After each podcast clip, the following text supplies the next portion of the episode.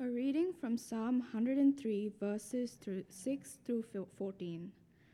The Lord works righteousness and justice for all who are oppressed. He made known his ways to Moses, his acts to the people of Israel.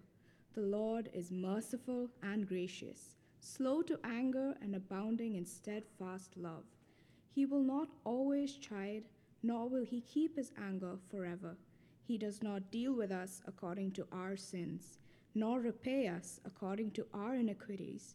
For as high as the heavens are above the earth, so great is his steadfast love toward those who fear him. As far as the east is from the west, so far does he remove our transgressions from us. As a father shows compassion to his children, so the Lord shows compassion to those who fear him. For he knows our frame, he remembers that we are dust. Thanks be to God for the word.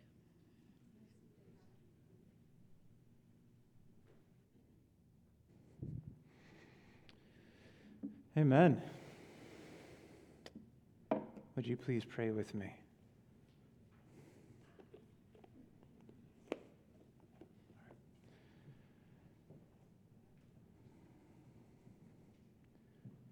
Oh, Father in heaven, we thank you this morning for the gift of your word. We thank you for calling us together, for gathering us in this place.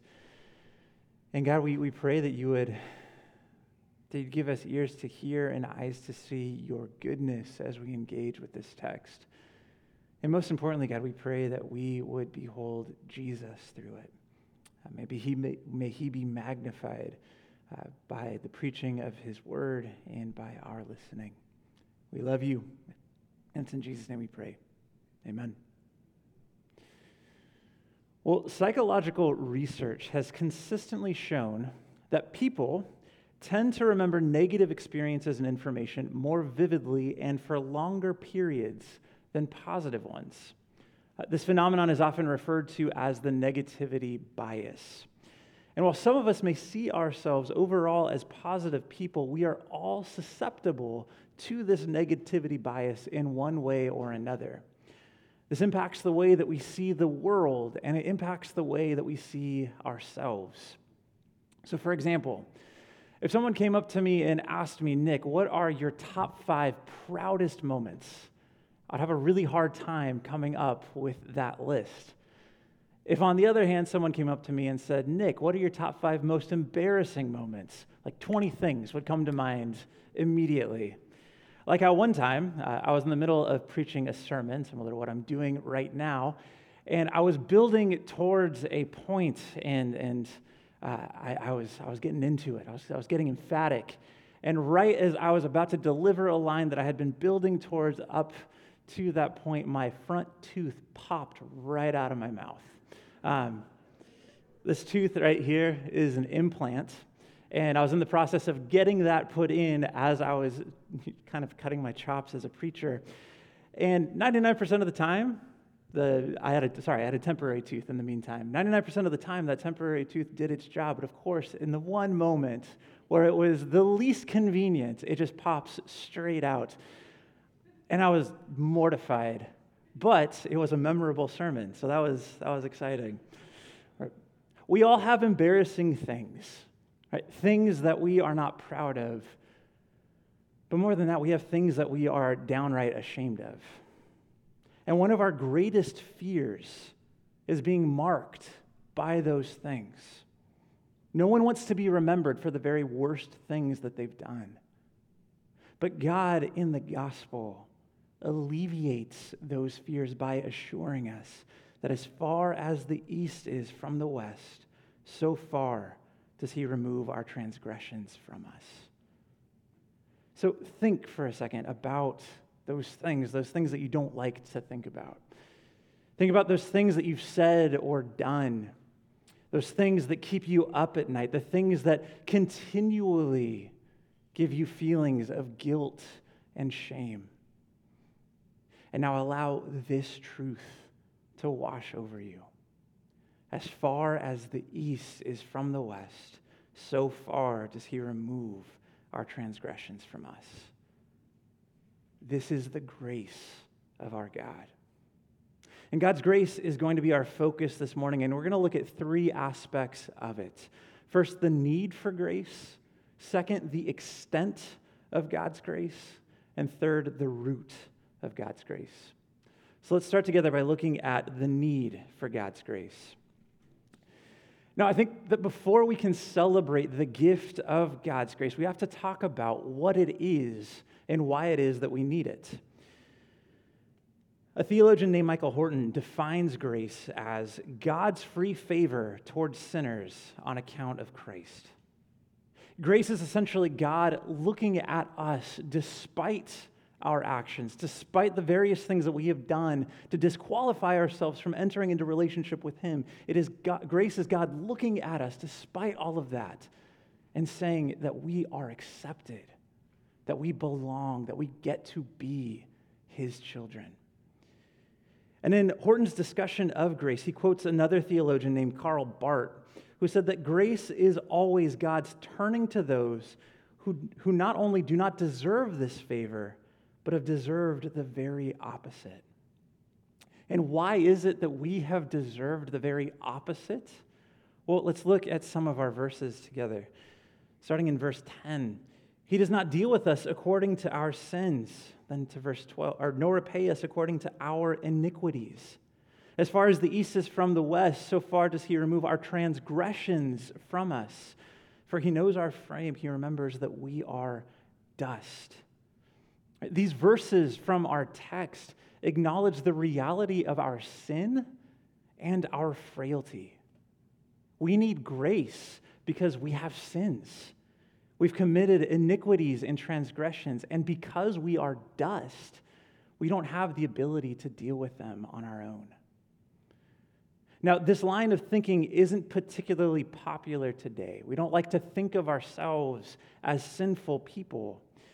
I think if you ask the average person on the street, you know, do you consider yourself to be a good person? Most people would respond by saying, Yeah, I'm a, I'm a pretty good person. But the problem is, is that we tend to look to the wrong standard. We look horizontally, we look at one another and compare ourselves to other people and think, Yeah, yeah, I'm doing all right, instead of looking up to God, who is the actual standard. I had an experience of a category shift my freshman year of high school. Uh, right before the school year started, I tried out for the basketball team. Um, the school that I went to was a, was a good sized school, and we had a pretty solid basketball program. So we had four teams there was freshman, sophomore, JV, and varsity. And there were a ton of kids that came out uh, to tryouts. Uh, but after about 20 minutes of trying out, me and about four other kids got pulled out, and I got led to a different gym where we were told that we had made the sophomore team. And I was elated. I was over the moon. Because in my mind, this was confirmation of the fact that not only was I, was I pretty all right at basketball, I was great at basketball. So instead of continuing to try out, me and these other guys uh, worked out with our new teams. We had a, our first sophomore practice together. And the practice ended with a scrimmage. But we got to scrimmage the varsity team. And there's a guy on the varsity team, also named Nick. Uh, he, uh, he was, he was the star player. I didn't really know it at the time. I hadn't gone to any, any of the games before trying out for for the team. But this other Nick um, was a good sized kid. He was about six four, But, you know, it's tall, but it's not basketball tall. But the thing that set this other Nick apart was that in addition to being six foot four, he had a 40 inch vertical. Now, again, I didn't know who he was, I didn't know about his 40 inch vertical, but I learned about it at that scrimmage. Um, and I learned about it in a play where he stole the ball at half court and was on a fast break, and I was the only defender anywhere near. So it's just me and him, Nick on Nick.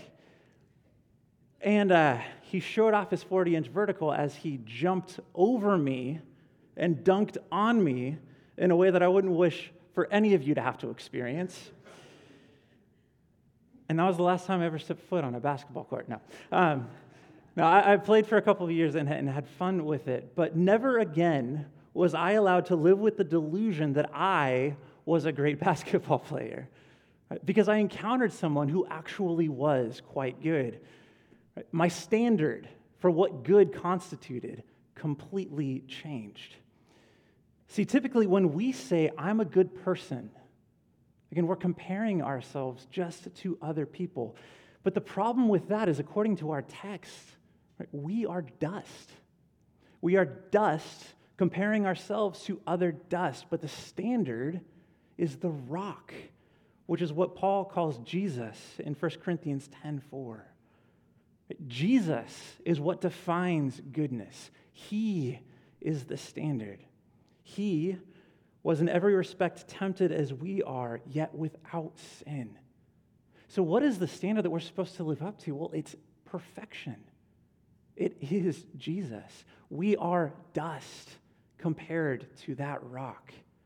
So, if we are going to be accepted, it needs to be on the basis of grace.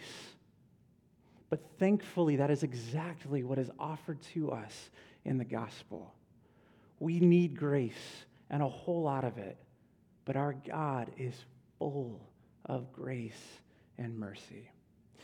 All right, so that's the need for grace. Let's now look at the extent of God's grace.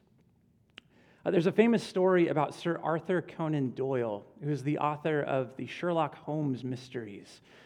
And he apparently loved practical jokes, and he decided to play one on 12 of his friends. And so, as the story goes, he once sent a telegram to these 12 friends who are all respected members of society. And the only thing that this telegram said was, All is discovered, flee at once.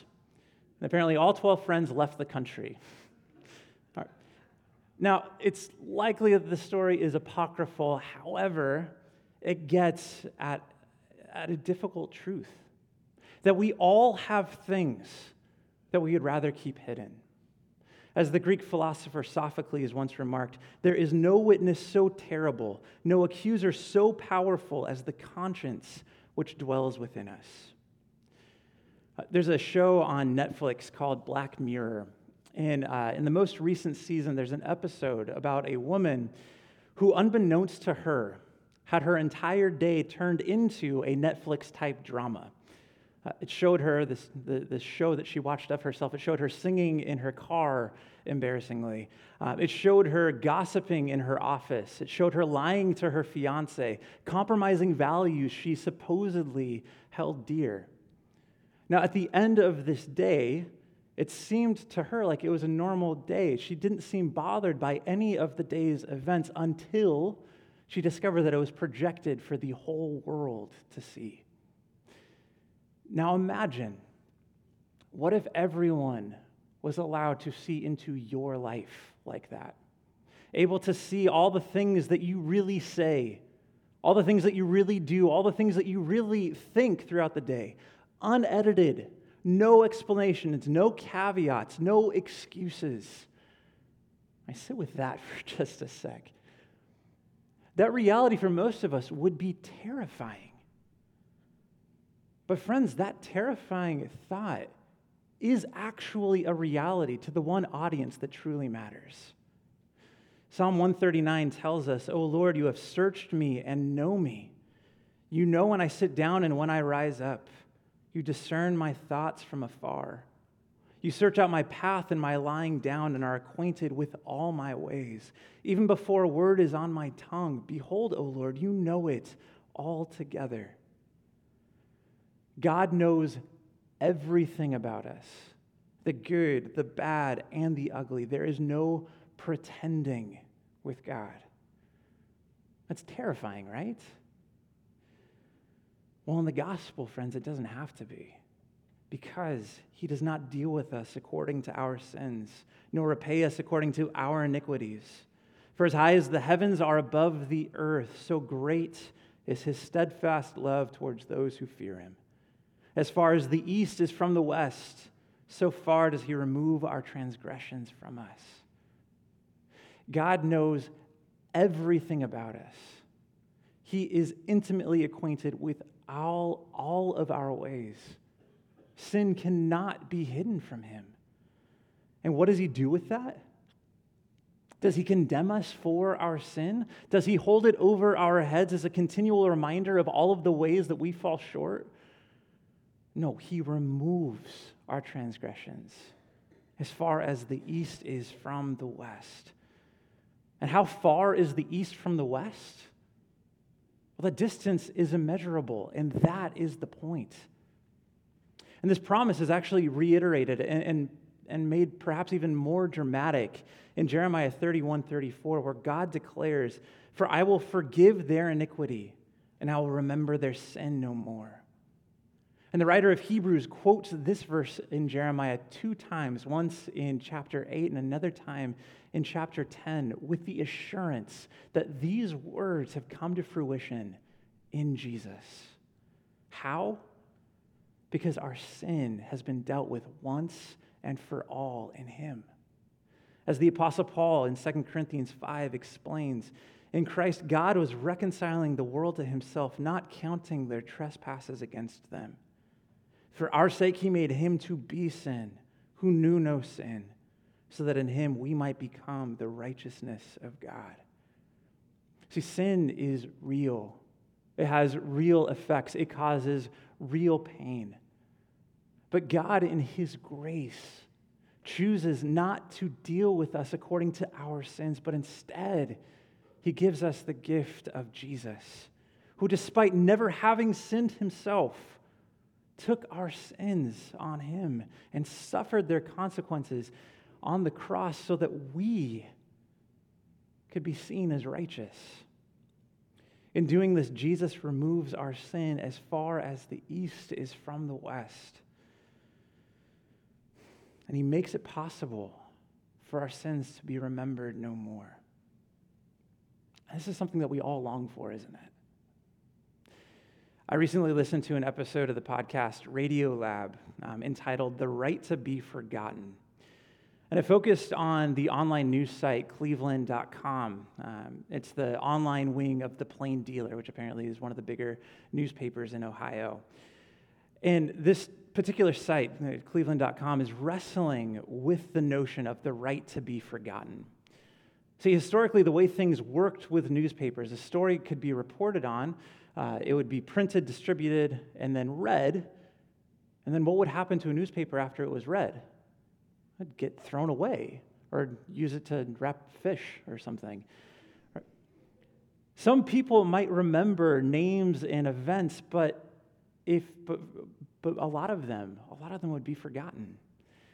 So if you did something that you were embarrassed by, even if it was reported on in a, in a large publication, it's likely that with time or with a move, those things wouldn't necessarily follow, follow you.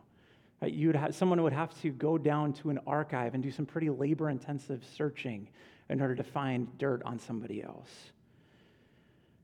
But in the internet age, nothing is forgotten. And so now we are in a position where thousands of people make a mistake. Years and years pass, but the first thing that pops up when their name is searched in Google is the biggest mistake that they've ever made. So there's a movement now where people are writing to publications like cleveland.com and asking that their names be removed from stories reporting on those mistakes. And these publications are establishing committees to review such cases and decide who does or who does not have the quote right to be forgotten. And it's a good thing to, to think through because, you know, we don't want to be known primarily by our biggest mistakes. But as one scholar from UNC Chapel Hill School of Media and Journalism pointed out, the idea that we're going to be able to expunge people's records online is a pipe dream. She says, quote, we're never going to be able to eradicate our past. That ship has sailed. And as our world gets smaller and more connected, the hope of a true fresh start, it fades more and more. But I think it's so interesting that we are wrestling with these questions because it gets at a deep need that we all feel. We don't want to be defined by our mistakes. But the hope isn't eradicating our records online. No, the hope is in the gospel. We need God to remove our transgressions from us. And this is exactly what he has done in Jesus. Now, a few verses before the verses that we see here on the screen, Paul writes, Therefore, if anyone is in Christ, he is a new creation. The old has passed away. Behold, the new has come. And how is that possible? Because though we were dead in our trespasses, God made us alive together with him, having forgiven us all our trespasses by canceling the record of debt that stood against us with its legal demands. This he set aside, nailing it to the cross. Our record of debt that we tend to be so well acquainted with has been canceled. It has been nailed to the cross. It died. It was put away with Jesus. Jesus paid our debt to society so that it can never be brought up again. So, those things that you are ashamed of, the things that you said to your spouse or to your kids that you, you can't take back, the ways that you let other people down, the ways that you let yourself down, your enduring sins, your addictions, your lusts, your coldness, your judgmentalism, those sources of shame that you just can't seem to shake, those have been dealt with definitively in Jesus so that they no longer define you. Your record has been nailed to the cross so that in Christ you might be a new creation. Your sin has been removed as far as the east is from the west. Do you hear that? Do you believe that? Well, we've looked at the need for grace and the extent of grace. The last thing I want us to consider together is the root of grace. So, where does the grace of God come from? Well, let's look at verse 8 in our passage. The Lord is merciful and gracious, slow to anger, and abounding in steadfast love. See, God's grace is part of his very essence. To quote Michael Horton once again, in grace, God gives nothing less than himself. Grace then is not a third thing or substance mediating between God and sinners, but it is Jesus Christ in redeeming action. So, the description that we have of God in verse 8 is merciful and gracious, slow to anger, and abounding in steadfast love. This is a description that we see throughout the Bible. I'm going to put a few examples of, of this description up here on the screen. This is three different places where it appears in Exodus, in our passage, Psalm 103, and then again in Nehemiah 9. And the very first verse on that list, Exodus 34 6, that, that verse appears in a passage in which Moses comes before God and he asks God, Would you please show me your glory? And God tells him, I'm going to declare my name to you and I'm going to reveal myself to you in a unique way. And that's exactly what happens. So God comes before Moses and he declares his name, the Lord, the Lord, which is God saying his covenant, his relational name, Yahweh, Yahweh. And then he proceeds to give some of the key descriptions of who he is. And this is something that, that we do as well, right? When we're introduced to someone new, right? We say our names and then it's usually followed by a brief description, some of the, the key elements of who we are. When our son Oliver was preparing for his first day of kindergarten uh, a few days ago, we asked him if he was nervous about making friends or if he remembered how to make friends. And he was very confident. He said, Yeah, I know how to make friends. And we're like, okay, well, how, how are you going to do it? And he said, well, I'll go up to someone and I'll say, hi, my name is Oliver. I like blue and green and baseball. Do you want to be my friend? Isn't Oliver's mind like those are the essential elements of who he is? I'm, that's my name, and uh, these are my favorite colors, and baseball's great, right? Like who doesn't who doesn't want that?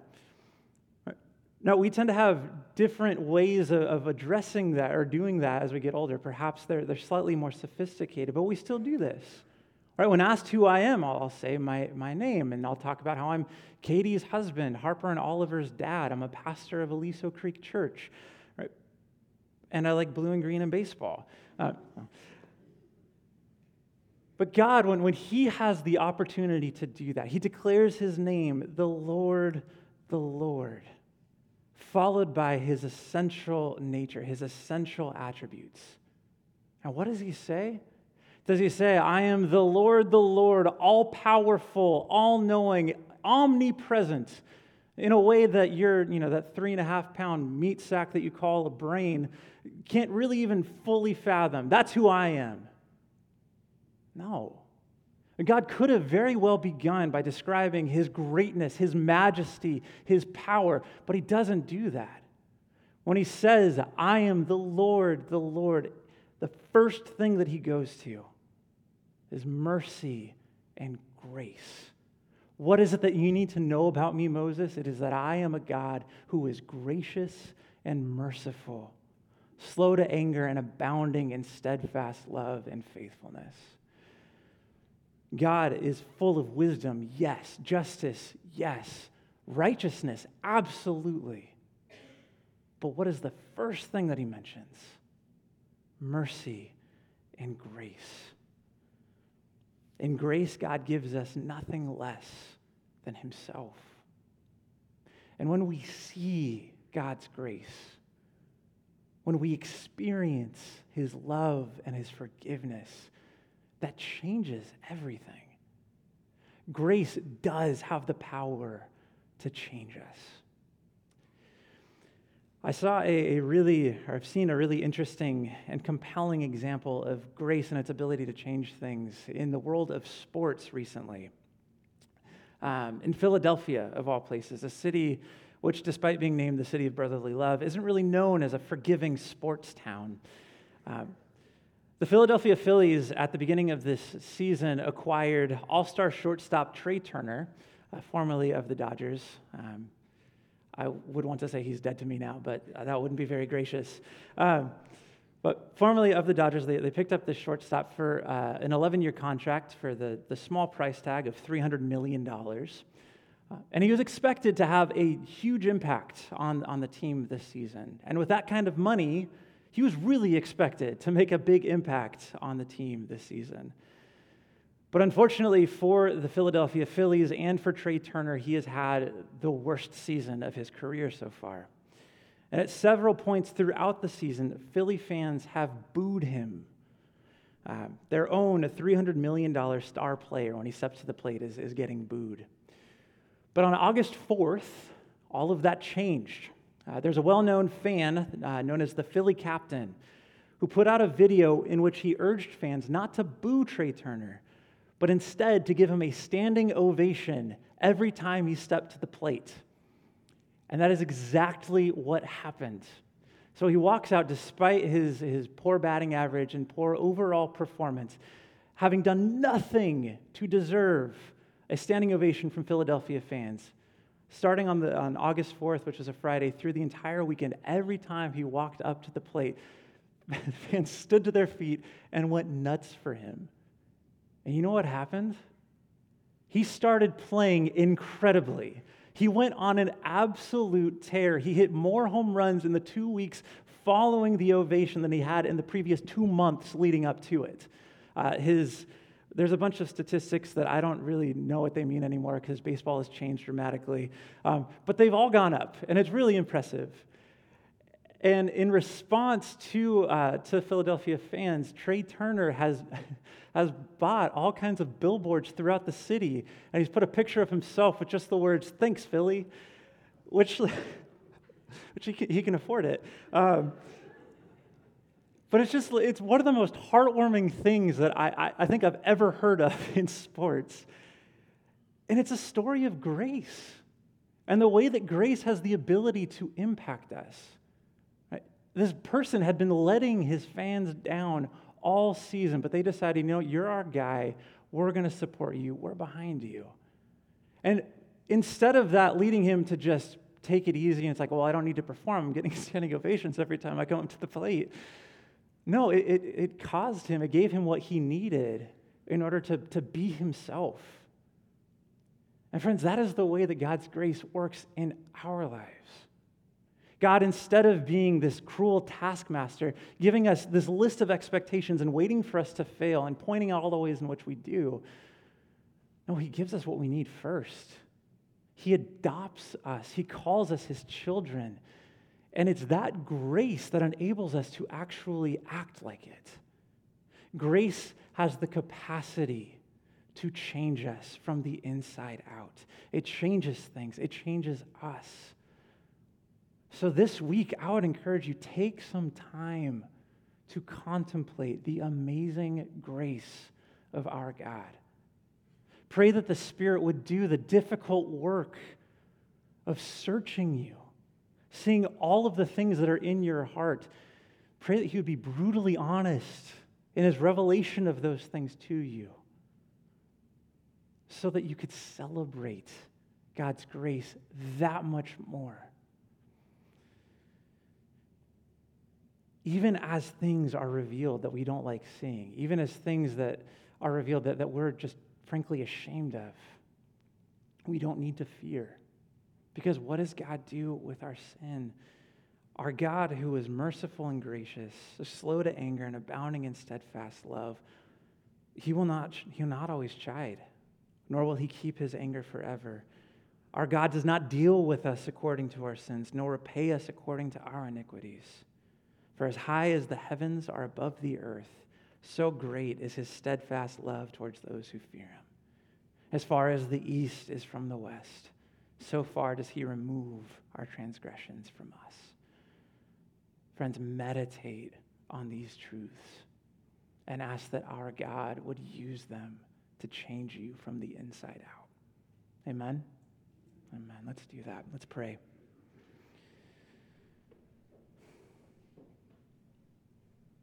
Father, we thank you for your word of grace. God, we thank you that you are a God who is gracious and merciful, who is slow to anger and abounding in steadfast love and faithfulness. God, you are great you are glorious. You are righteous. You execute justice. All of those things, God, are true of you. You deserve our fear and our reverence.